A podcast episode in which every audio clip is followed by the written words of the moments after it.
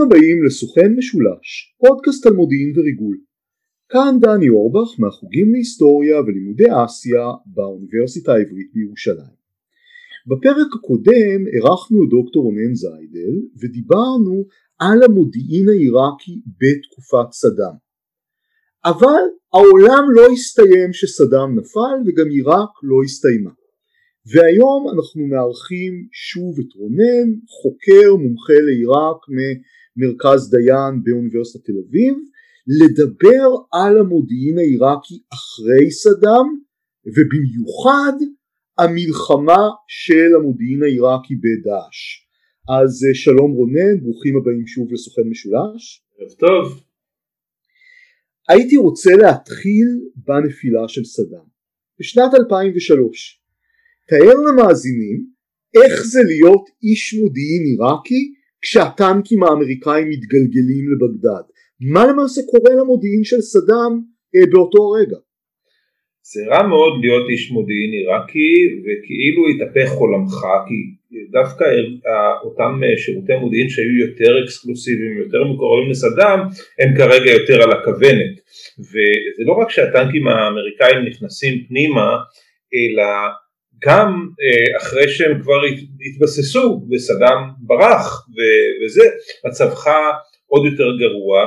ועכשיו מתחילה אה, לקום בעיראק איזושהי מערכת שלטונית חדשה שאחד אה, מגולות הכותרת של מה שהיא תעשה זה נקרא דבעתיזציה דבעתיזציה זה בעצם להפוך את הגלגל לטהר את כל מערכי המדינה מהנוכחות של מפלגת הבעד. ואיפה היא הייתה יותר חזקה מאשר בשירותי הביטחון ולכן שירותי הביטחון האלה עוברים בעצם אה, טרנספורמציה רצינית מאוד, חלק מהם כבר לא יתקיים, אין לנו ביטחון מיוחד ואמנן חס ומשמר הרפובליקה בכלל כבר לא קיים, כן, כל הגופים האלה שהזכרתי אה, נמחקו בעצם, הגוף היחיד ששרד הוא המוחברת ואני אדבר עליו אה, בהמשך, אבל כל הגופים האלה עוברים סריקה רצינית מאוד, הדבעתיזציה השפיעה עליהם, הבכירים בהם או שירדו למחתרת ולפעמים הצטרפו לתנועות האסלאמיות הקיצוניות האלה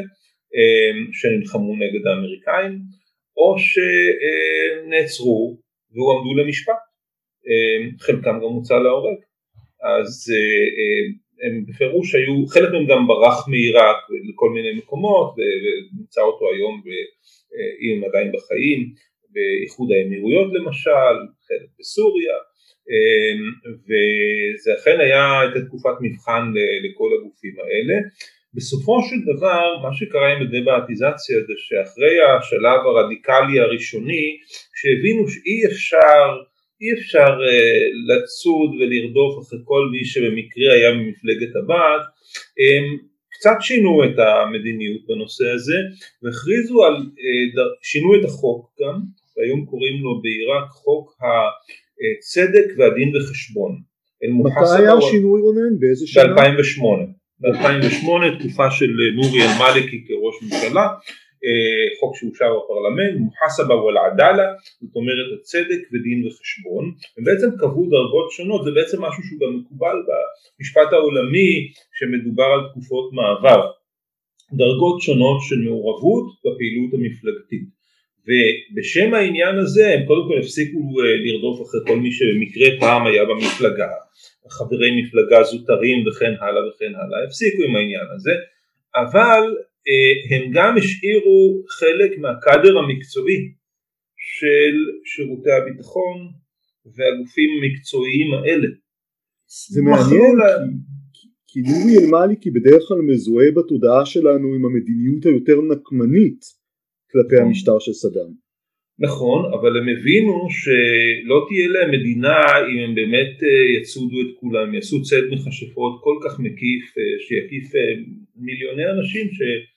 היו במפלגת הבת חלק גדול מהמקרים גם בלי להזדהות עם האידיאלים של המפלגה הזאת, עם המדיניות שלה, הם פשוט הצטרפו למפלגת הבת מתוך אופורטוניזם והבינו שזו הייתה רוח התקופה ואי אפשר אה, לרדוף את כולם אז השאירו אותם, השאירו אותם זה גם קצת סיכון, כשאתה משאיר אנשי מודיעין אה, וביטחון במקום עבודתם, נניח במשרד הפנים, כן, שהפך להיות ההאב הרציני של אנשי הביטחון האלה, אתה תמיד מסתכן בזה שאולי הם ינסו לעשות משהו, אולי ינסו לעשות קשר, קונספירציה, להפיל את המשטר שהם אף פעם לא קיבלו, והיו תקופות שבהן למשל מליקי דיבר על זה שבמשרד הפנים יש אנשים שרוצים, יש בעתים, יש כאלה שהם היו פעם בעתים או בעתים בסתר וכן הלאה ורוצים להפיל את המשטר, אבל כנראה שהם עברו את, העניין הזה והצליחו אה, אה, אה, לשרוד את, ה, את, ה, את הסיכון הזה. אבל רגע, יש לי שאלה אה, עוד לפני 2008. כל הדרמה, בכל מהלך הדרמה שעוברת על עיראק בין 2003 ל-2008, שנות מלחמת האזרחים והטרור, התיאור ההדדי בין סונים לשיעים, תגבור הכוחות של פטראוס, ה counter insurgency שהאמריקאים עושים, גופי מודיעין עיראקים ממלאים תפקיד בכל הדרמה הזאת? כן, אולי. גופים של המשטר החדש? כן, זה מה שקרה בעצם בפועל, בלי שתהיה איזושהי מדיניות בנושא הזה, זה ששירותי הביטחון התמלאו בכל, נוצר שם איזשהו ואקום אחרי הטיהורים, והיה מי שמילא את הוואקום הזה, מי שמילא את הוואקום היו אנשים של המיליציות השיעיות, כן, שחזרו לעיראק, חלק גדול מהם היה באיראן אה, בתקופה שלפני 2003, חזרו לעיראק ואז מחפשים לעצמם עבודה, מחפשים ג'ובים ושולחים אותם להיות במשטרה, בשירותי הביטחון, בכל מיני סוגים של משטרות אחרות, למשל משטרת פיזור המהומות או המשטרה הפדרלית, יש שם כל מיני סוגים של משטרות, האנשים האלה משתלבים שם ובמקביל המיליציה ממשיכה להתקיים, אומרת יש לך מיליציה, בעלי תפקיד בתוך המיליציה ויש אנשים שלהם שהם במשטרה. כאן מתחילה להתהוות באמת התופעה שאני אדבר עליה של המדינה העמוקה. אוקיי, מעניין. כן, מדינה עמוקה היא אה, המיליציות, יש שש מיליציות שהיו קיימות לפני 2014, 2014 קרה משהו שהרחיב אותם מאוד, והם אה, כמעט כולם מיליציות אה, נאמנות לאיראן. רק שנייה לפני שנמשיך לדבר על המיליציות, רונן, רק הערה בשביל המאזינים, למי שלא מכיר את הביטוי מדינה עמוקה, זה ביטוי שבדרך כלל משמש לתאר גופי כוח שמשפיעים על המדיניות אבל לא שייכים למוסדות המדינה הרשמיים או לפחות לא פועלים בתפקיד הרשמי שלהם או בפונקציה הרשמית שלהם. מעין מדינה מקבילה שאין לה את המגבלות של המדינה הפורמלית, כן, מתקיימת בתוך השטח של אותה מדינה. כמו כן? חיזבאללה בלבנון. כמו חיזבאללה בלבנון או המיליציות האלה בעיראק וכל מה שסובב אותם. אה, אז הם, אבל, אבל המדינה העמוקה היא, היא לא מתקיימת באיזה מין אוטונומיה משלה, היא קיימת באוטונומיה שלה אבל היא שולחת זרועות כמו שלוחות כאלה, כמו גרורות כאלה אל תוך המנגנונים של המדינה והיא מנסה להשפיע עליהם בצורה כזאת גם מבפנים.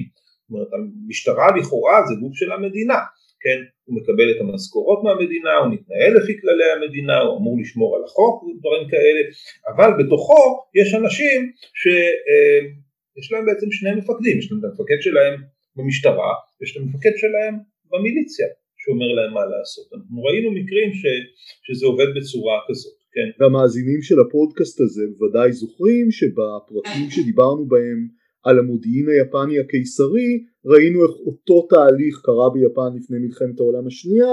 מי שמהמאזינים זוכר קראנו לזה אז אינבולוציה צבאית מדינית. זה בדיוק אותו התהליך שאתה מתאר. נכון נכון.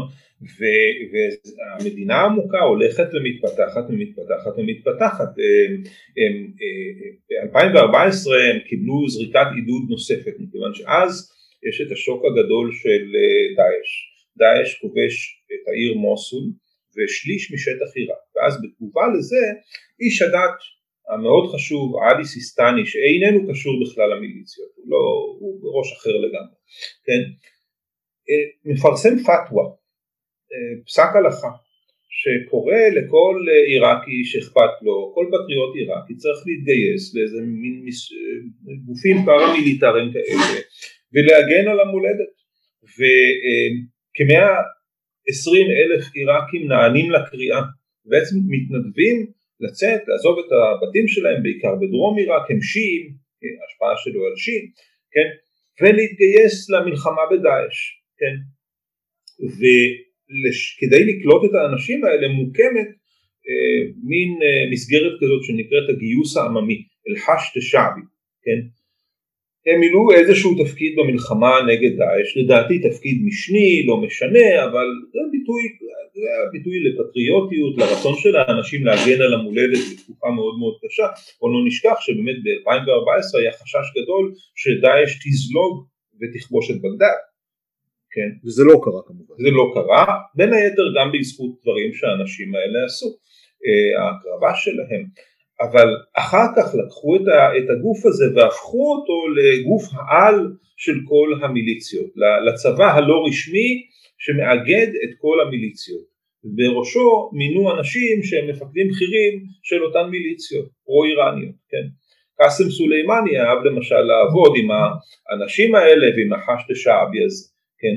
ואחרי המלחמה נגד דאעש, המלחמה נגד דאעש לא נפסקה, נדבר על זה יותר מאוחר, אבל היא אה, ירדה בעוצמתה, הם עדיין לא התפרקו, הגוף הזה עדיין קיים, מקבל כסף, ממומן, יש לו אה, מפקדה, יש לו אה, כ-70 אה, יחידות אה, מיליציוניות כאלה ואחרות. זה חוק היסטורי כללי, ברגע שאתה מקים גוש, גוף חמוש מאוד קשה להיפטר ממנו. ממש ככה, ממש ככה, אה, משנת 2017 בערך מדברים על פירוק החשט, אבל זה לא קורה.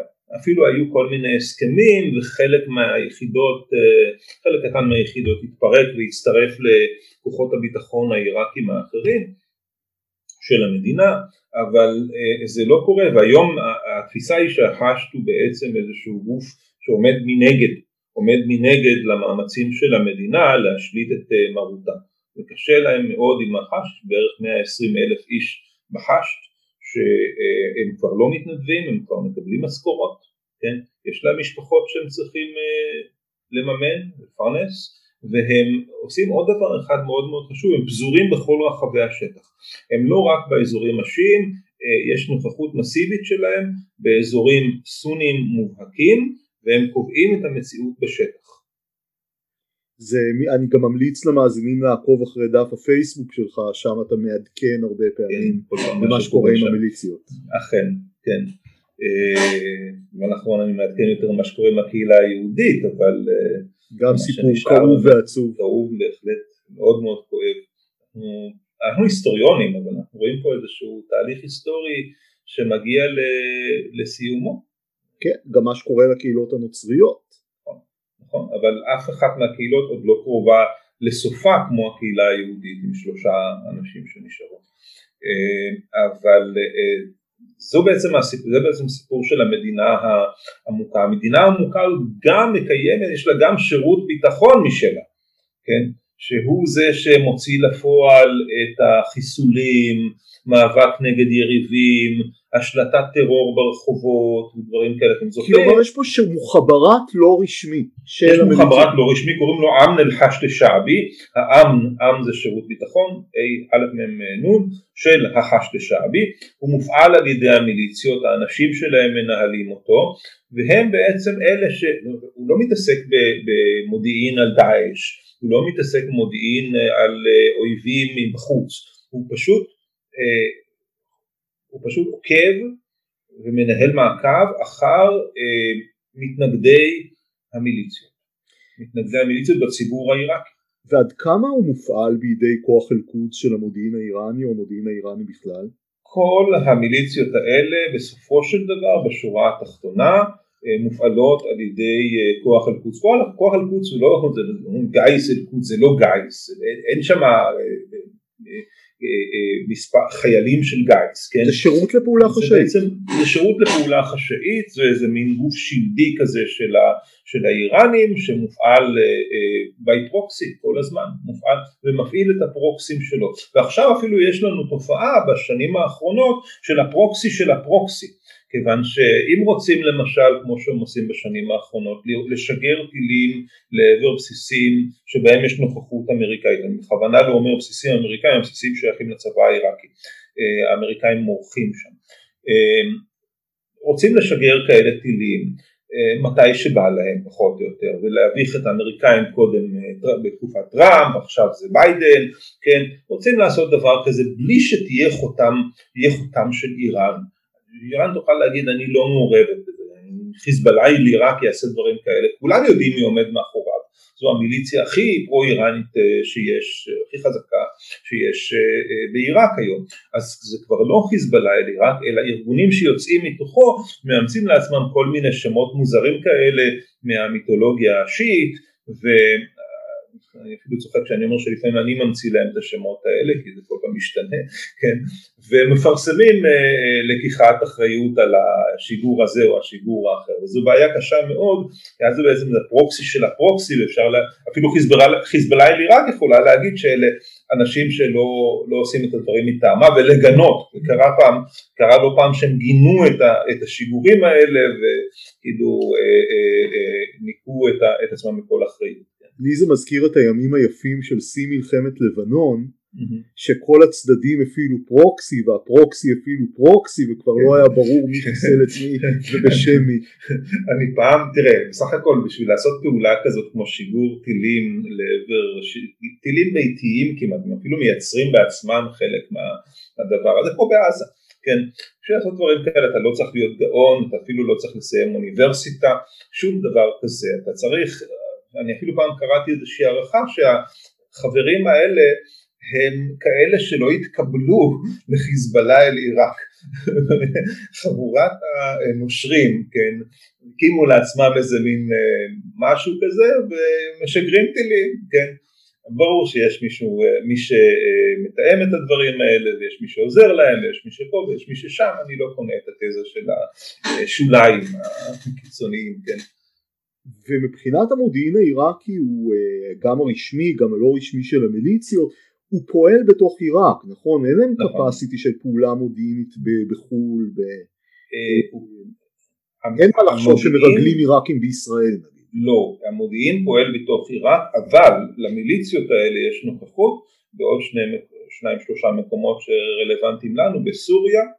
אה, למשל יש בסיס מאוד מאוד גדול באלבו כמאל שזה על הגבול בין עיראק לסוריה, זה אחד הבסיסים שישראל כל פעם מפציצה, אה, יש להם אבל נוכחות גם קרוב יותר לגבול ישראל באזור אה, אה, רמת הגולן, יש להם נוכחות בלבנון ויש להם נוכחות בעזה. אחת המיליציות היותר קיצוניות, די קטנה, מוזרה כזאת גם, קוראים לנו ג'בה והיא פתחה משרד בעזה, הם בין היתר שולחים מדי פעם בלוני תבערה באמת? וואי זה כן, חדש. כן, בלוני תבערה, כן נכון, ולאחרונה, לאחרונה אה, הם פתחו גם ערוץ בעברית. מה שמעניין בערוץ הזה שאתה שומע את הקריינית מדברת עברית, היא מדברת במבטא פרסי שאי אפשר להסתיר אותו. אה, איראנית כאילו. לגמרי, לגמרי, אה. כן. אבל אה, כן, הם פתחו ערוץ בעברית והם אפילו השיקו אותו באיזשהו אירוע רשמי שבו נכח שגריר פלסטין בבגדד אה, וראש הארגון הזה אה, וכן חשוב להם להעביר את המסר בעברית ואחר כך אני גם שמעתי שאנחנו הישראלים מאזינים לערוץ נוג'בה בעברית וכולנו כמובן נורא יראים ממה שהוא אומר כן. אז אני מזמין את כל המאזינים של הפודקאסט להאזין לערוץ נוג'בה. אני בזמנו הייתי חובב מאוד גדול של רדיו דמשק בעברית. כן, כן, כן, זיכרונות יפים. אז כן. רציתי לשאול אותך עוד שאלה על המיליציות. אנחנו כן. זוכרים וראינו את זה גם מהתיאורים המאוד מפורטים שלך אה, בדף הפייסבוק שלך בזמנו, שכשהיו ההפגנות בכיכר תחריר בבגדד, לא בקהיר, אל תבלבלו, אה, נחטפו מפגינים בידי המיליציות ונעלמו לכל מיני מקומות. נכון. אה, זה כמובן היה בידי אותו שירות ביטחון, נכון? נכון, נכון. עכשיו, הוא פשוט מתאם את הדברים בשביל כל המיליציות האלה, אבל לפעמים המיליציות גם עושות את העבודה הזאת לבד, אה, עשה אל או חיזבאללה וכל אלה. הייתה פה כמובן, טוב אני אתן לך להשלים את השאלה. אז השאלה, נניח שאני אזרח עיראקי, ואחי או הבן שלי נחטף בידי שירות הביטחון של המיליציות האלה ועצור שלא כחוק. יש לי משהו לעשות? אני יכול ללכת למשטרה? אני יכול ללכת למוחברה? מישהו יעזור לי? אתה יכול ללכת למוחברת, אתה יכול ללכת למשטרה, אתה יכול לקוות שהם ינסו לעזור. Uh, המוחברת, אני תכף אפריד אותו, המוחברת לא כלול בסיפור הזה והוא סיפור קצת מיוחד, אפשר להפעיל אותו, אפשר להפעיל אותו.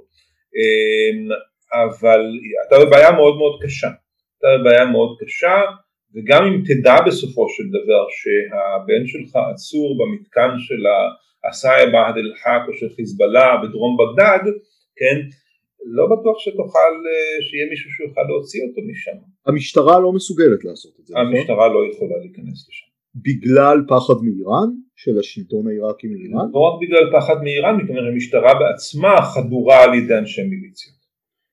הרבה פעמים, הרבה פעמים אנחנו שומעים על חטיפה או רצח או משהו שאנשים עברו דרך מחסומים של המבצעים, עברו דרך מחסומים של המשטרה בדרכם ליעד ובדרכם מהיעד, כן? כך שמישהו קיבל הודעה אה, לא לעצור אותם, הוראה לא לעצור אותם, כן? אה, והרבה מאוד פעמים, זאת אומרת, לא מזמן הודח אדם מאוד בכיר באחד משירותי הביטחון על ידי קדמי, כן? הסיבה שהוא הודח היא ש... ראש הממשלה קאזמי, מוסטפא קאזמי, נכון. למאזינים נאמר. למאזינים. הסיבה שהאיש הזה הודח היה שאי אפשר היה לסמוך עליו, הם פשוט גילו שהוא פשוט מדליף מידע לאיראנים. הוא מדליף מידע, הם מנסים לעשות משהו, אה, הכוחות הנאמנים לראש הממשלה מנסים לעשות משהו נגד המיליציות והמיליציות מקבלות עדכון מראש על ידי הבן אדם הזה אז הם הדיחו אותו. זה נכון גם למוחברת? גם הוא חדור בידי המיליציות? לא, לא. זה אחד הגופים שהצליחו לשמור עליו נקי מכל הסיפור הזה הוא חוד החנית של מי שרוצה להיאבק במיליציות יום אחד.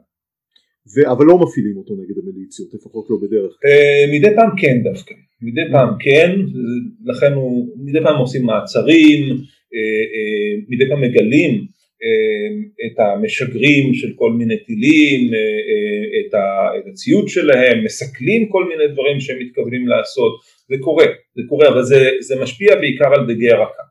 כן, אותי מדהים. שלא לא משתלטים על מקומות המעצר הלא חוקיים האלה. נכון, זו המדינה העמוקה, זו המשמעות, והפחד הגדול, אני לפעמים אה, תוהה מתי יגיעו לאלטלנה, מתי תהיה האלטלנה העיראקית, שכמובן תהיה הרבה יותר גדולה והרבה יותר בסגנון של מלחמת אה, קול בחול כזאת וזה, אז הם אומרים שכרגע לא, הם, נורא חוששים מהעניין הזה, נורא לא רוצים להגיע, זו מדינה שחוותה מלחמת אזרחים ב-2006-2007, היא לא, לא רוצה לחזור לשם עוד פעם. אז שאלה בקשר לזה, אם אני אחראי כוח אדם במוחברת ואני רוצה לגייס אנשים שאני יודע שהם לא ידליפו מידע למיליציות השיעיות, הרי אני חייב לגייס שיעים, נכון? זה לא שאני מגייס רק סונים למוחברת, אז איך אני יודע איזה אוכלוסיות יותר בטוחות עבורי לגיוס? שאלה מצוינת, אני לא בטוח שיש לי תשובה טובה לשאלה הזאת, אני באמת לא יודע איך הם מגייסים אה, אנשים ואיך הם אה, מבטיחים שהאנשים האלה יהיו נאמנים, אה, זה, זה בהחלט אתגר, זה בהחלט אתגר, אבל קדמי הוא כנראה בן אדם שיודע את העבודה הזאת, כי הוא חלק מה, ניכר ממה שהוא עשה אחרי שהוא מונה לתפקיד שלו, הוא מונה לתפקיד, הוא לא נבחר. מונה ב-2020. בוא, בוא נעצור רגע ונלך קצת קודם, מי זה מוסטפא אל-קאזמי? בוא, בוא נספר למאזינים. מוסטפא אל-קאדמי אה, הוא ראש ממשלת עיראק היום, הוא מונה לתפקידו באמצע שנת אה, 2020 על רקע ההפגנות שהיו, על רקע ההתפטרות של קודמו עאדל עבד אל-מהדי, ומה שמעניין איתו שמשנת 2016 הוא היה ראש שירות המוחברת. הוא מונה לתפקיד הזה כמינוי חיצוני על ידי ראש הממשלה דאז חיידר אל-עבאדי אה, שגם הוא היה אנטי איראני וראש ממשלה מאוד מוצלח, הוא מונה לתפקיד הזה ולפני כן הוא היה אחד האנשים שחזרו לעיראק אה, מארצות הברית, מהמערב, כן, אה, אינטלקטואל, אינטלקטואל פרו-מערבי, ליברל אפשר להגיד, הכיר הרבה אנשי רוח בעיראק, היה יותר איש רוח מאשר איש מודיעין, זה, זה לא איש מודיעין, זה לא, נכון, זה לא פאדל ברק שאני תיארתי בפרק הקודם, זה לא האנשים שסדאם שם בתפקידים, ממש ממש לא, גם לא נראה כמוהם, ממש לא, זה הבן אדם האחרון שהיית שם בתפקיד כזה, וזו הייתה הברקה, מכיוון שהוא עשה עבודה יוצאת מן הכלל במוחברת, קודם כל הוא עשה דה-פוליטיזציה של הגוף הזה. הוא הרחיק אותו מכל פעילות פוליטית ועדתית וכל מיני דברים כאלה, הוא טיהר את הגוף הזה לחלוטין. החנון הזה היה אה, מודיר אה, רציני מאוד של המוחברק. והוא, אה, אני זוכר שהייתי מדבר עם כל מיני אנשים שם באיראן, אמרו, אה, ראש המוחברת הוא חבר טוב שלנו, מה אתם עושים עם ראש המוחברק? מה זה? זה לא מתאים כל כך שתהיו עם ראש המוחברק, לא, ראש המוחברק הזה זה משהו משהו, כן? ו, אה, ואז בסופו של דבר השם שלו התחיל לעלות כמועמד להיות ראש ממשלה, איפה הוא התחיל לעלות? איפה הוא הופיע לראשונה? אצל המפגינים בתחריר. המפגינים בתחריר דרשו שראש המוחברק יהיה ראש ממשלה, אחד המועמדים המובילים שלהם, ואז קרה בלתי ייאמן והוא באמת אה, מונה לתפקיד, והוא כבר עוד מעט שנה בתפקיד הזה, ואחד הדברים הראשונים שהוא אה, עשה זה באמת לטהר כל מיני, לעשות כל מיני מינויים במנגנון הביטחוני על מנת להקיף את עצמו באנשים שהוא יכול לסמוך עליהם, והוא עדיין ראש המוחברק, הוא גם ראש הממשלה וגם. ראש המוחברק זה אומר שמכיוון שהוא הראש המוחברת שמערכת המודיעין נתונה לשליטתו הישירה כן. והאדוקה? לגמרי. זאת אומרת אותו, אותה מערכת שאיננה חלק מהמדינה העמוקה נתונה לשליטתו הישירה אה, הוא גם אה, פגע במעמדו של אה, מר מודיעין הקודם בממשל העיראקי אדם בשם פלח אל פיאד שהיה, הוא עדיין מאוד מאוד נאמן לאיראן וישב בראש גוף שנקרא, יש איזה גוף אה, אה, ממלכתי כזה שמתאם את הפעולות של כל ארגוני המודיעין, קוראים לזה מג'ליס אל-אמן אל-וואטני והוא כפוף למעלה, סליחה, מועצת הביטחון הלאומי. מועצת הביטחון הלאומי הייתה בראשו, הוא תיאם את כל הפעולות האלה והוא היה נאמן לאיראן וכל פעם התייעץ עם קאסם סולימני ונסע לאיראן וכן הלאה. האיש הזה הוא זז מתפקידו, הוא זז מתפקידו, הוא עדיין אה, נמצא שם באיזשהו מקום אבל הוא זז מתפקידו ומינו מישהו אחר במקומו, אה, כך שענייני המודיעין האלה הם מאוד מאוד אה, חשובים לקאדם, מי שאגב מונה במקומו הוא גנרל עבד אל והאב סעידי, הגנרל עבד אל והאב סעידי הוא היה מפקד היחידה, הוא היום גם מפקד היחידה, עדיין מפקד היחידה ללוחמה בטרור היחידה שבעצם עשתה עבודה יוצאת מן הכלל במלחמה בשחרור השטחים של עיראק משליטת דאעש. היא יחידה של משרד הפנים, נכון? היא כפופה רשמית למשרד הפנים אבל לא ממש, כן? ויחידה מאוד מאוד טובה ומאומנת, יחידת עילית כזאת, כן? והגנרל הזה הוא איש מאוד מעניין כי הוא שיעי והוא הפך להיות הגיבור הגדול של העיר אה, מוסול שהיא עיר סונית. הם אפילו רצו ערב תחילת ההפגנות אה, בסוף שנת 2019 אה, הם רצו להקים פסל לכבודו, כן? ואז אה, התערבו האיראנים ומנעו את הדבר הזה, מנעו את הקמת הפסל, כן? והאיש הזה ירד קצת למחתרת בתקופה מסוימת ואז קדמי הוציא אותו מהמחתרת ומינה אותו לראש היחידה ללוחמה בטרור. סליחה אבל זה לא בעייתי מבחינת האסלאם להקים פסלים של בני אדם, אני יודע שסדאם עשה את זה, אבל mm-hmm. במדינה הפוסט סדאמית הרגישויות הדתיות מאפשרות... לא, בעיראק זה לא, בעיראק זה לא כל כך בעייתי, הם מקימים אה, פסלים לכל מיני אנשים, באמת לכל מיני אנשים, לא רק לסדאם כמו שהיה פעם, היום כבר באמת אין פסלים של סדאם, אבל מקימים פסלים ואין עם זה שום בעיה. בוא, בוא נעבור מפה לנושא הבא שרציתי לשאול אותך עליו דאעש. כן. בסופו של דבר האתגר הביטחוני העיקרי שעמד מול המדינה העיראקית הייתי אומר מאז 2014 2015 כן. אה, איזה תפקיד, קודם כל לפני שנדבר על התפקיד של המודיעין העיראקי במלחמה מול דאעש ואני יודע שיש לך סיפורים מרתקים על זה דאעש מוצג בדרך כלל לפרספקטיבה של שירותי מודיעין מערביים כסוג של כישלון מודיעיני קלאסי. לא ראינו את זה כאן, הופתענו שזה הוקם, ה-CAA הופתע, שירותים אחרים הופתעו, ככה לפחות נוהגים לומר. האם גם המודיעין העיראקי הופתע מההתפתחות הזאת מנפילת מוסול, למשל, שהייתה מאוד מהירה? כן, מנפילת מוסול בהחלט, כן, הייתה שם, אה, היה שם מחדל בסגנון מלחמת יום כיפור אצלנו, הרבה, הרבה יותר חמור, כי אה, הזניחו את הצבא, אה, אה, לא כל כך דאגו למה שקורה שם והכל קרס בצורה מאוד מאוד פתאומית, יש אפילו טענה שאומרת שדאעש לא התכוונו לכבוש את מוסול, מוסול פשוט נפלה לידיהם. מדהים. כן, אני לא בטוח שזה באמת היה כך, אבל יש איזושהי טענה שאומרת, אבל הצבא בעצם התקפל לגמרי וברח משם, ואחר כך תוך פרק זמן קצר ובקדנציה של חיידר אל-עבאדי הצבא הזה עובר שינוי, עובר אה, אה, טרנספורמציה של ממש ומתחיל אה, לתקוף את דאעש ולהצליח מולה. עכשיו קרו כאן בעצם שני תהליכים, קודם כל חיידר אל-עבאדי העמיד את האיראנים ואת החשת שווי במקומם. יש אפילו סיפור ידוע על איזושהי פגישה שחיידר אל-עבאדי היה בה ופתאום קאסם סולימני מגיע לשם וחיידר אל-עבאדי מעיף אותו מהחדר, הוא אומר לו סליחה מה אתה עושה כאן, אתה לא אמור להיות כאן, תלך למקום שממנו באת, כן? וואו, זה צריך אומץ. צריך אומץ וזה באמת היה אירוע מאוד מאוד אה, פורמטיבי וחשוב ששינה כל מיני דברים. וזה היה בערך אחרי ש... בשנת 2015 אה, קאסם סולימני מסתובב שם בשדה הקרב לפוטו אופורטיוניטי כזה או אחר, כל מיני דברים כאלה, ומושך המון תשומת לב על חשבון העיראקים ש, שנלחמים שם. הצבא העיראקי והיחידה ללוחמה בטרור שנלחמו שם.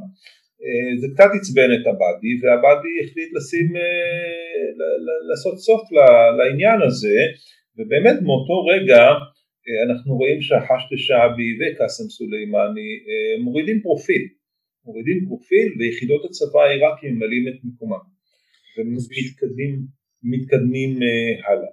עכשיו הצבא הזה עבר, עבר שינוי, שינוי שמשפיע גם על, תכף נדבר על המודיעין הצבאי, הם הבינו שלא צריך צבא נורא גדול עם המון המון חיילים וטנקים ומטוסים בשביל להילחם נגד הארגון הזה, כן? כי לארגון הזה בעצמו אין נשק כבד, כן?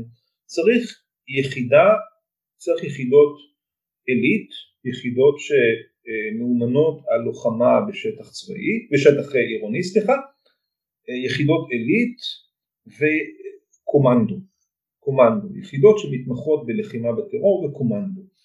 לא צריך הרבה אבל צריך שיהיו טובות וצריך שיהיה להם אה, אה, סיוע טוב, צריך שיהיה להם ציוד טוב, צריך שהם יעבדו בשיתוף פעולה עם הקואליציה הבינלאומית כי בסוף 2014 אה, מוקמת קואליציה בינלאומית לעיראקים אה, תמיד יש בעיה בכל מה שקשור לחיל אוויר. הקואליציה הזאת סיפקה להם סיוע אווירי מאוד מאוד חשוב. אה, לדאעש כמובן אין מטוסים ולכן היתרון הזה היה יתרון מאוד מאוד משמעותי. והם עבדו במתואם ראית למשל את עבד אל סיידי בשטח במוסול הוא עובד עם, אה, הוא נורא אהב, הוא עדיין אוהב אה, טכנולוגיה, הוא אוהב אה, כל מיני מכשירים כאלה שהוא מסתובב איתם ובאמצעותם הוא מסמן מטרות או מאותת לאנשי הקואליציה איפה יש, מאיפה נורית האש ואז מיד יורדת אש על מקורות האש של דאעש, כן? הדברים הפשוטים האלה עשו את ההבדל אה, ובהחלט נתנו לעיראקים איזשהו יתרון. הם הבינו שדווקא במקרים שבהם הפעילו כוח אה, כבד, כוח שריון, למשל אה, באחד השלבים של, ה, של השחרור של מוסול הם שלחו לשם דיוויזיית שריון, שלחו דיוויזיית שריון, דיוויזיה מספר 9 והדיוויזיה הזאת התבחבשה שם, פשוט התבחבשה, היו לה אבדות די כבדות אפילו, ואז השיגו אותה משם ושלחו במקומה את היחידה ללוחמה בטרור, מוקף אחת אל ירהב, והיחידה הזאת עשתה את העבודה שלה כמו שצריך, טיהרה רובע אחרי רובע ועשתה את העבודה כמו שצריך. מעניין להשוות, אני קראתי עדויות מהחזית הכורדית של שיתוף פעולה בין לוחמים כורדים ואמריקאים גם בעיראק וגם בסוריה ואני זוכר משהו מאוד מאוד דומה של התמודדות עם משאיות התופת של דאעש. לוחמים כורדים העבירו קורדינטות ותוך שניות המשאית הופצצה מהאוויר. כן, עכשיו היה סיפור מאוד ידוע בעיראק של העיר רמאדי נכבשה פעמיים על ידי דאעש. נכון. פעם אחת נכבשה ואז שחררו אותה ופעם שנייה היא נכבשה ואז שחררו אותה יותר מאוחר. הפעם השנייה שהם כבשו את רמאדי זה היה בשנת 2015 הטול של דאעש, תורת הלחימה של דאעש הייתה מאוד מיוחדת. הרי הם לא היו בדיוק ארגון טרור, הם היו ארגון לוחם וארגון טרור. כן. טרור כטקטיקה צבאית קונבנציונלית. נכון, אבל היה דבר מרתק שאני חושב שרק הם עשו עד עכשיו, תקן אותי אם יש עוד מישהו שעשה דבר כזה, הם שילבו את המחבלים המתאבדים בתוך הכוח הלוחם שלהם. זאת אומרת שהם עשו מתקפה נניח על אה, רמאדי, אה, שורה ראשונה של אנשים היו מחבלים מתאבדים שהתאבדו בכל מיני אה, נקודות, בכל מיני סייטרת כאלה, נו, נקודות שולטות, נקודות שלטון של הצבא העיראקי ופתחו את הדרך לבאים אחריהם. ברמאדי הם עשו דבר נוסף, אחרי שהם עשו את הדברים האלה הם הצליחו איכשהו לגייס את כל חומר הנפץ שהיה להם פחות או יותר תחת היד, הם לקחו משאית זבל, הם מילאו משאית זבל בחומר נפץ ושלחו את המשאית הזאת לאיפה? לבניין הממשל המחוזי של מחוז אנבר שיושב ברמאדי, פוצצו 300 קילו של משאית עם חומר נפץ בתוך המקום הזה ואז הוא כבר היה שלהם. ואיזה תפקיד המודיעין הצבאי ממלא? בוא נסתכל על זה רגע מהזווית של המודיעין על המלחמה כן. הזאת. אחד הגופים שעברו את השיפור הכי יוצא דופן אה, היה בעצם המודיעין הצבאי שהפך להיות בעצם חוד החנית של המלחמה בדאעש. המלחמה בדאעש היא גם מלחמה בשטח אבל גם אה, איסוף מודיעיני, אה, מל"מ, מודיעין למבצע כן, בערבית רק רגע, אל-הסתחברת אל-עסקריה, מה נכון, המושג? אל-הסתחברת אל-עסקריה זה המודיעין הצבאי. אמ, והם מאוד מאוד השתפרו, הם בעיקר שיפרו את יכולת האיכון שלהם, את העבודה שלהם, את העבודה הטכנולוגית, הטכנולוגית שלהם על, על הקווים של דאעש, והצליחו אה, בצורה כזאת אה, לאתר כל מיני אנשים, ליצור לעצמם מטרות, אה, לפגוע במטרות האלה. אבל הם עבדו גם עם, אה, עם יומינט, עם מודיעין אנושי. זה מעניין. מאוד מאוד מעניין, מה שהם עשו, הם הרי כל הזמן לקחו שבויים, כל הזמן לקחו שבויים, עכשיו אתה צריך להבין, זה לא ארגון עם מדים ודרגות ודברים כאלה, אבל יש פה היררכיה מסוימת, ואתה צריך לדעת מי מפקד, מי קשור למי, כל זה הם כמובן אספו אה, באמצעות האיכונים שלהם וכן הלאה, הם ידעו את מי לתפוס, ומהאנשים האלה בחקירות שלהם הם הפיקו מידע. והמידע הזה, אחר כך יותר מאוחר הם גם, הייתה גם, אה, אני למשל חושב שההחלטה האמריקאית לא לשלוח boots on the ground, mm-hmm. כן, הייתה החלטה נכונה, כוחות קרקע, הייתה החלטה נכונה של אובמה, mm-hmm. כיוון שקודם כל זה עזר, זה, זה שיפר מאוד את היכולות של העיראקים, אם צריכים להילחם נגד, ה, נגד דאעש וזה שיפר מאוד את היכולות שלהם. שנית, אה, האמריקאים כן התרכזו במבצעי קומנדו ובמה שנקרא איגוף אנכי, זאת אומרת מבצעי הצנחה בעורף האויב, אה, מבצעים מאוד מאוד איכותיים שבהם גם אה, תופסים לפעמים כל מיני שבויים איכותיים בכירים בארגון וגם אה, משיגים אה, מידע בצורה של מסמכים או דברים כאלה. המידע הזה גם הגיע למודיעין העיראקי ועזר להם אה, לשפר את תמונת המודיעין שלהם. עכשיו הם ממשיכים עדיין להילחם נגד דאעש, המשיכו גם אחרי שכל שטח עיראק שוחרר באופן רשמי מדאעש בשנת 2017, סוף 2017 המשיכו להילחם נגד הארגון כי הארגון המשיך אה, לבצע כל מיני פעולות בשטח עיראק ולעשות חדירות משטח סוריה.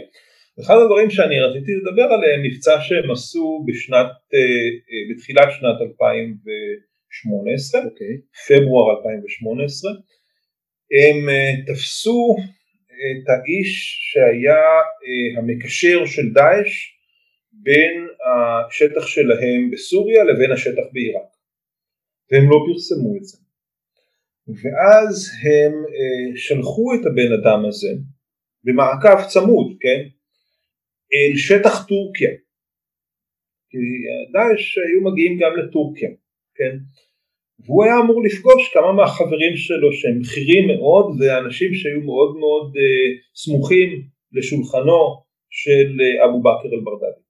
כן, הם כמובן לא ידעו שהבן... הם הפכו אותו לסוכן כפול לגמרי, אפילו אולי בלי ידיעתו, כן, הם הפכו אותו למין אה, מין בונדוק כזה, מין אה, ציפור כזאת שמשמשת פיתיון לציפורים האחרות. במודיעין קוראים לזה סוכן משוטה. זה סוכן משוטה בדיוק, זה מה שהם עשו, וחודשיים אחרי שהוא נלכד הם תפסו שלושה בכירים מאוד בדאעש בשיטה הזאת, הם פשוט באו לפגוש אותו, כיפה אדומה, ותפסו אותם. והחשיבות היא כמובן שתפסו אותם חיים. רק רגע, חטפו אותם מטורקיה? כן. אה וואי זה, פי, זה יכולת מבצעית אבל בשיתוף פעולה עם המודיעין הטורקי כמובן. אה אוקיי ברשות. כן כן כן, כן ברשות בהחלט. בהחלט בשיתוף פעולה עם המודיעין הטורקי והאנשים האלה אחר כך אה, הופיעו גם בטלוויזיה וסיפרו את הסיפור שלהם. אני למדתי הרבה מהסיפורים שלהם כן? ו, אבל בכל זאת לאבו בכר אל-ברדדי הם לא הצליחו להגיע. הם לא הצליחו להגיע מכיוון מסיבה מאוד פשוטה. קודם כל הוא לא היה בשטח עיראק, הם, הם, הם, הם צוטטו ועיקנו את התקשורת הקווית של, של דאעש כשהם היו בשטח עיראק, והיו כל מיני שמועות שהאיש נמצא פה והאיש נמצא שם, ואז הם הגיעו למקומות האלה ולא מצאו אותו, היה למשל, הייתה שמועה מאוד מאוד אה, אה, עקשנית שהוא נמצא באיזשהו כפר שקוראים לו ביעאג' אה, בצפון מערב עיראק, באזור המדברי שם. ואז הם הגיעו לשם ולא לא מצאו אותו, כן? הוא היה בסוריה. בסופו של דבר אם אתה זוכר הוא אה, חוסל באפרין שזה mm-hmm. בצפון מערב סוריה, רחוק מאוד מהגבול העיראקי, אזור אה, שנחשב אה, לאזור בשליטה של נוסרה בכלל, כן? Mm-hmm. או איך שלא קוראים להם היום. אה, והטורקים נוכחים באזור הזה, שם חיסלו אותם, שם כמובן למודיעין העיראקי לא היה סיכוי אה, להגיע, אני לא יודע אם לא היו מעורבים במודיעין שניתן לאמריקאים, יכול להיות שהאמריקאים עשו את העבודה לבד, אבל מה שהם הצליחו לעשות, וזה מאוד מאוד הקשה על דאעש, מכיוון שהם ישבו כל כך טוב על, על התקשורת הקווית של דאעש, הסיבה שברדדי אצלי שרד עד לחיסולו, כן, הייתה שדאעש הפסיק להשתמש בתקשורת קווית. מעניין. כן, וזה מאוד הקשה עליהם. כמובן קשה יותר אה, לפעול בשיטה של אני לא יודע מה להעביר מילה פתק כתוב אה, בצורה כזאת כן תקים. אתה אמרת לי בשיחות ההכנה שניהלנו לקראת הפרק הזה שהמודיעין העיראקי זה השירות המומחה ביותר בדאעש משירותי נכון. המודיעין בעולם היום. נכון נכון אני גם עבדתי עם מידע שהגיע אליי באופן לא ישיר מהמודיעין העיראקי הוא מידע מצוין. קודם כל אני לא מכיר הרבה מדינות שמחזיקות כל כך הרבה בכירים בדאעש בבתי הכלא שלהם, כן? ומידע שהופק מהחקירות האלה הוא מידע חשוב מאוד ובהחלט השתפרו מאוד והצליחו להשיג איזושהי מיומנות ומומחיות בארגון הזה, שעדיין יש להם. הם עדיין מדי פעם אה, אה, תופסים, נוקדים אה, אנשים אה, של דאעש בשטח עיראק.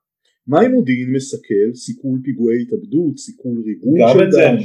גם את זה הם עושים, אה, לא יודע אם אתה יודע, אבל הם פרסמו שסוכל אה, פיגוע כזה במהלך הביקור של האפיפיור, היה אמור להיות פיגוע בבגדד, והוא סוכל על ידי המודיעין הצבאי העיראקי.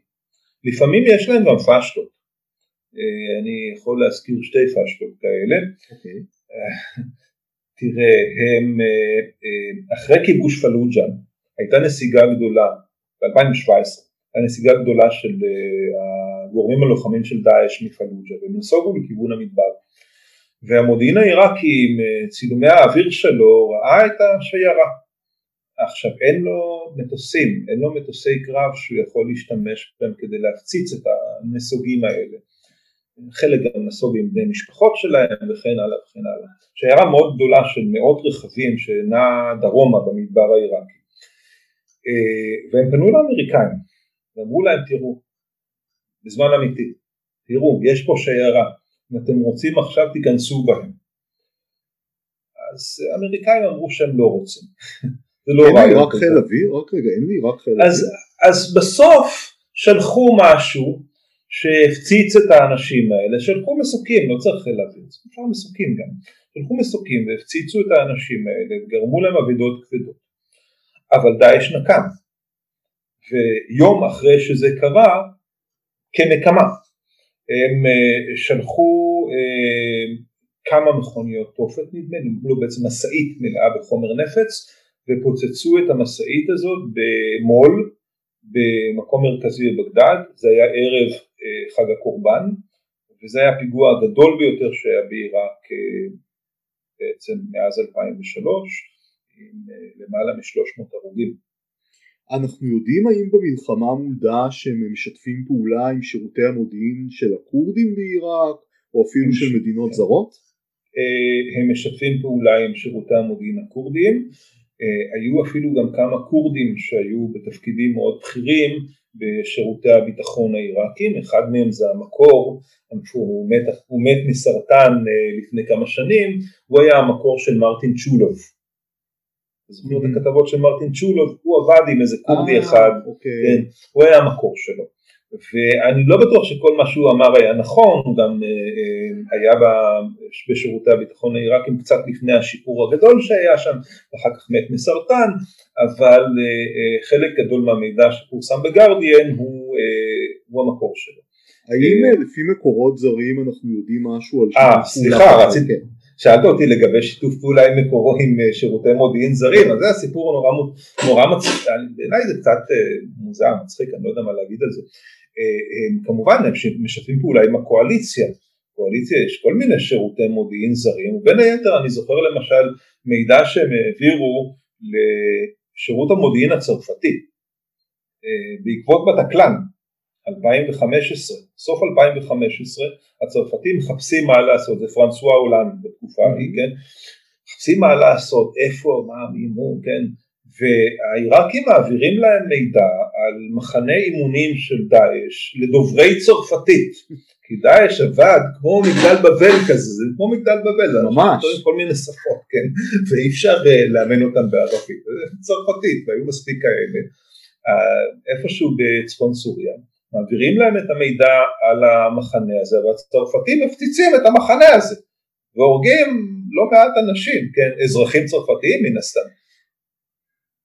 יש, כן, תמשיך. כן, מה שהצחיק אותי זה ש... שהצרפתים האלה נמצאים בסוריה, מורידים אליהם פצצות. חיל האוויר של מדינתם מוריד עליהם פצצות. אם הצרפתים האלה היו מגיעים לצרפת, היו שולחים עובדת סוציאלית. אבל תגיד, אולי מסקרן את המאזינים, אנחנו למשל יודעים לפי מקורות זרים ולא רק זרים, שאומנם בין ישראל לסעודיה אין יחסים רשמיים אבל שירותי המודיעין משתפים פעולה המון שנים. כן. האם אנחנו יודעים גם עם שירותי המודיעין העיראקיים יש איזה כן. שיח עם שירותי המודיעין הישראלים? לשירותי המודיעין העיראקים הישראלים כי רציתי להגיד שהם עובדים עם הסעודים דווקא וזה לא מובן מאליו זה לא מובן מאליו כי חלק אה, מהאנשים מאנשי דאעש היו סעודים והשיתוף פעולה עם הסעודים הוא בעצם אה, למנוע חדירה של אה, דוואש אה, משטח סעודיה לשטח עיראק וזה לא מובן מאליו כי ישנה חששנות מאוד גדולה בין, בין שתי המדינות, חשדנות גדולה כלפי הסעודים, מצד הסעודים כלפי העיראקים שהם שיעים בדרך כלל, אז זה שהם הצליחו להשיג איזשהו שיתוף פעולה וגם יש הסכמים בנושא הזה בין עיראק לסעודיה זה הישג בפני עצמו.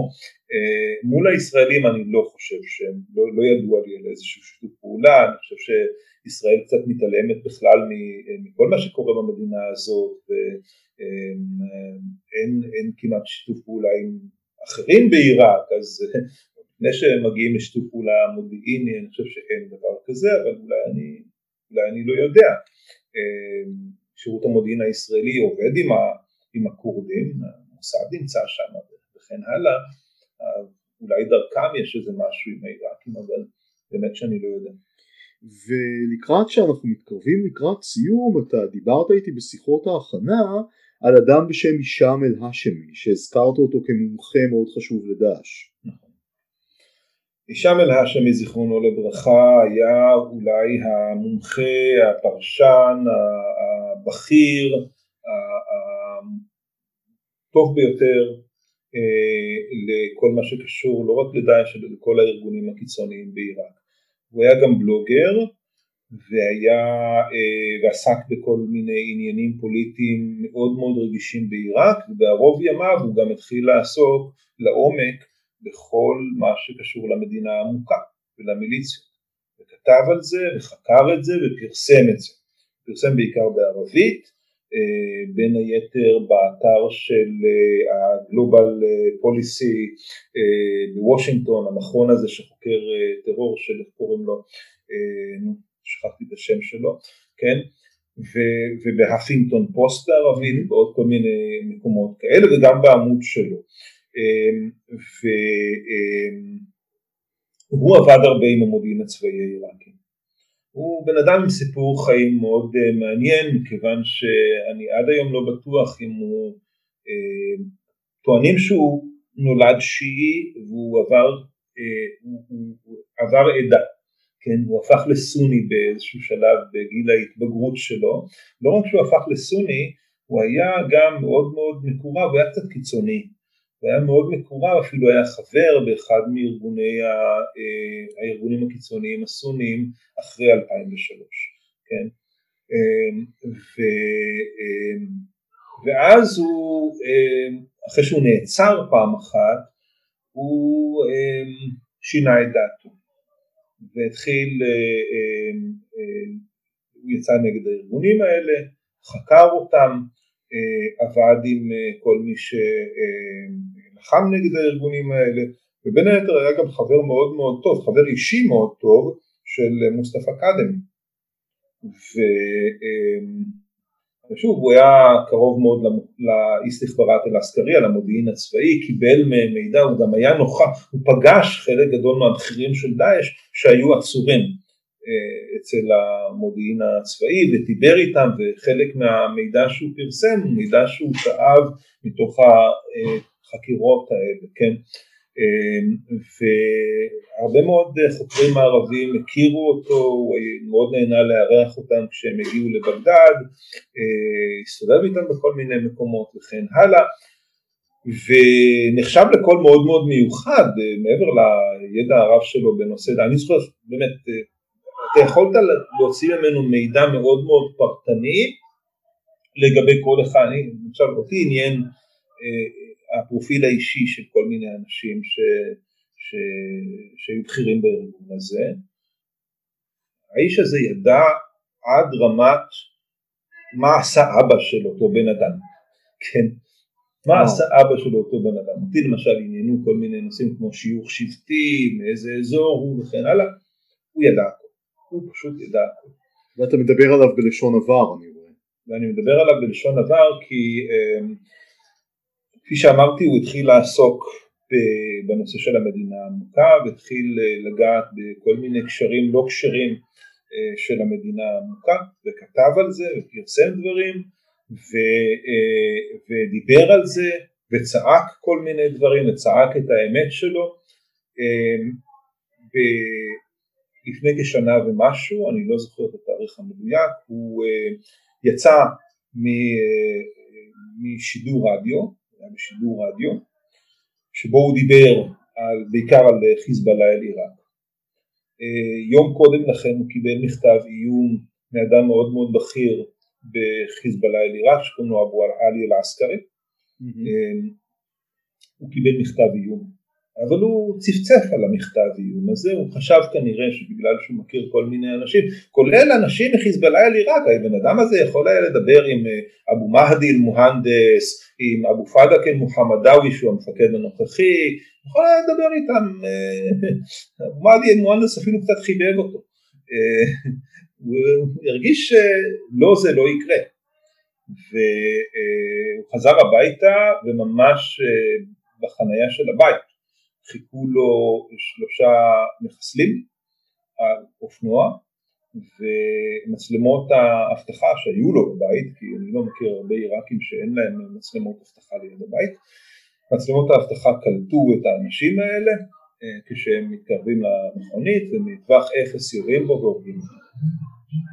אה, סיפור עצוב מאוד, יכול להיות מקווה מאוד שהוא לא משליך על הבאות ועם זה הייתי רוצה לשאול אותך שאלה אחרונה אנחנו רואים שדאעש עכשיו מתחיל להרים ראש מחדש אה, לאור זאת איזה אתגרים אתה רואה למודיעין העיראקי בעתיד הקרוב?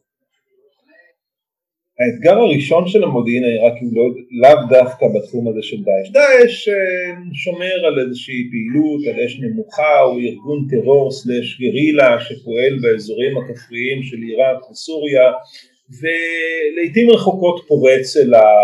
אל התודעה, כמו למשל בפיגוע הגדול שהיה במרכז בגדד, אחרי הרבה זמן שהם לא עשו פיגוע כזה, אה, לפני כחודש וחצי בכיכר הטיירן, מרכז בגדד, 28 הרוגים, אה, פיגוע אגב שהתפספס לשירותי הביטחון האלה, הם הוציאו התראה ולא הצליחו לממש אותה, כן, הוציאו התראה ולא הצליחו לממש אותה, אבל זה יהיה זה אתגר קצת פחות חשוב, לדעתי האתגר החשוב ביותר שלהם הוא האתגר של אה, ההתמודדות מול אה, המיליציות, מול שיגורי הטילים, מול אה, אה, הפעולות האלימות שלהם כלפי אה, אה, יריביהם בציבוריות העיראקית,